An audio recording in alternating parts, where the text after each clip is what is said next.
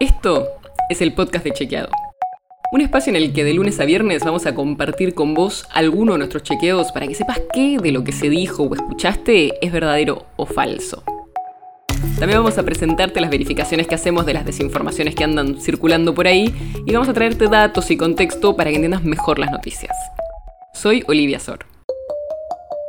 Hoy vamos a hablar de un indicador que salió la semana pasada y que quizás viste por todas partes. El índice de desocupación, la medida del desempleo. Vamos a meternos un poquito en explicar qué significa ese número y para qué nos sirve.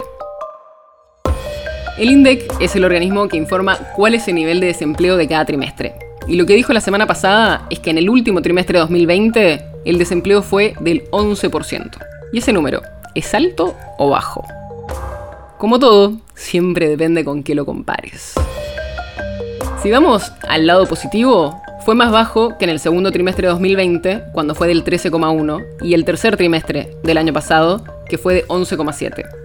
Igual sigue por encima del nivel que tenía a fines de 2019, cuando era del 8,9%. O sea que el año pasado, con el impacto que tuvo la pandemia, el desempleo subió hasta mediados de año y después fue bajando un poco. De todas maneras, no es una comparación perfecta. En general, los economistas recomiendan medir un trimestre contra el mismo trimestre del año anterior, porque hay dinámicas un poco distintas en cada trimestre. Por ejemplo, puede ser que en el verano el desempleo baje un poco porque la gente no está buscando trabajo y cuando se reactiva todo en marzo haya más desempleo porque hay más personas buscando. Porque como todas las mediciones, la del desempleo no es perfecta. Y no estoy hablando ahora de la credibilidad del INDEC, de si hacen bien o no su trabajo, que hasta donde sabemos ahora no hay cuestionamientos fuertes a los datos, como sí los hubo entre 2007 y 2015, sobre todo con los datos de inflación y de pobreza. De lo que estamos hablando ahora es que cualquier medida de este tipo es una estimación, en la que se trata de captar de la mejor manera posible algo que está pasando, pero nunca es perfecta. Para entenderlo un poco más, te cuento cómo se mide la desocupación. El dato viene de una encuesta que hace el INDEC. Es la encuesta permanente de hogares, que toma un número de casas y les hace una encuesta. Esas casas están en las zonas urbanas, por lo demás. Tenemos mucho menos información de lo que pasa en las zonas rurales donde no se hace esta encuesta. Entre las preguntas que se hacen, le preguntan a las personas si trabajaron en la última semana. Si decís que sí, sos una persona ocupada. Si decís que no, te preguntan si estás buscando trabajo.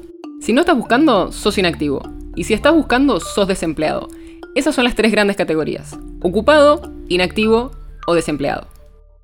Obviamente es un indicador súper importante para hacer un seguimiento de cómo está el mercado laboral, pero no te cuenta todo lo que está pasando. Porque justamente puede ser que personas que buscaron mucho tiempo trabajo y no encontraron hayan pasado de desocupados a inactivos. Y entonces el hecho de que baje la tasa de desempleo no significa realmente que la situación esté mejor, sino que hubo gente que no pudo encontrar trabajo. De hecho, los datos del último trimestre también muestran eso, que ahora hay menos gente ocupada. Hay menos gente trabajando que hace un año.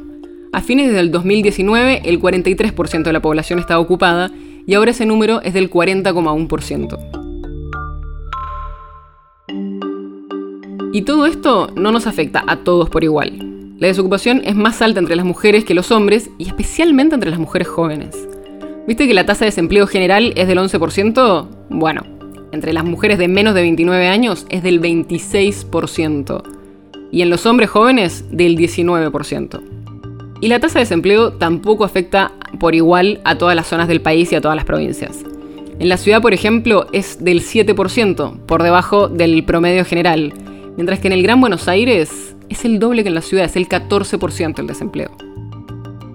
Y todo esto es sin ni siquiera entrar en la calidad de ese trabajo, en la calidad del empleo, si es registrado o no es registrado, si estás empleado a tiempo completo o quizás es solo un trabajo de algunas horas por semana que no te alcanza para vivir. La tasa de desempleo, ese número que muchas veces vemos publicado, es muy útil para poder seguir la situación del mercado laboral y saber cómo estamos. Pero es solo un indicador. Es un número que está muy lejos de llegar a darnos un panorama completo sobre la situación laboral en la que estamos. El podcast de Chequeado es un podcast original de Chequeado, producido en colaboración con Posta.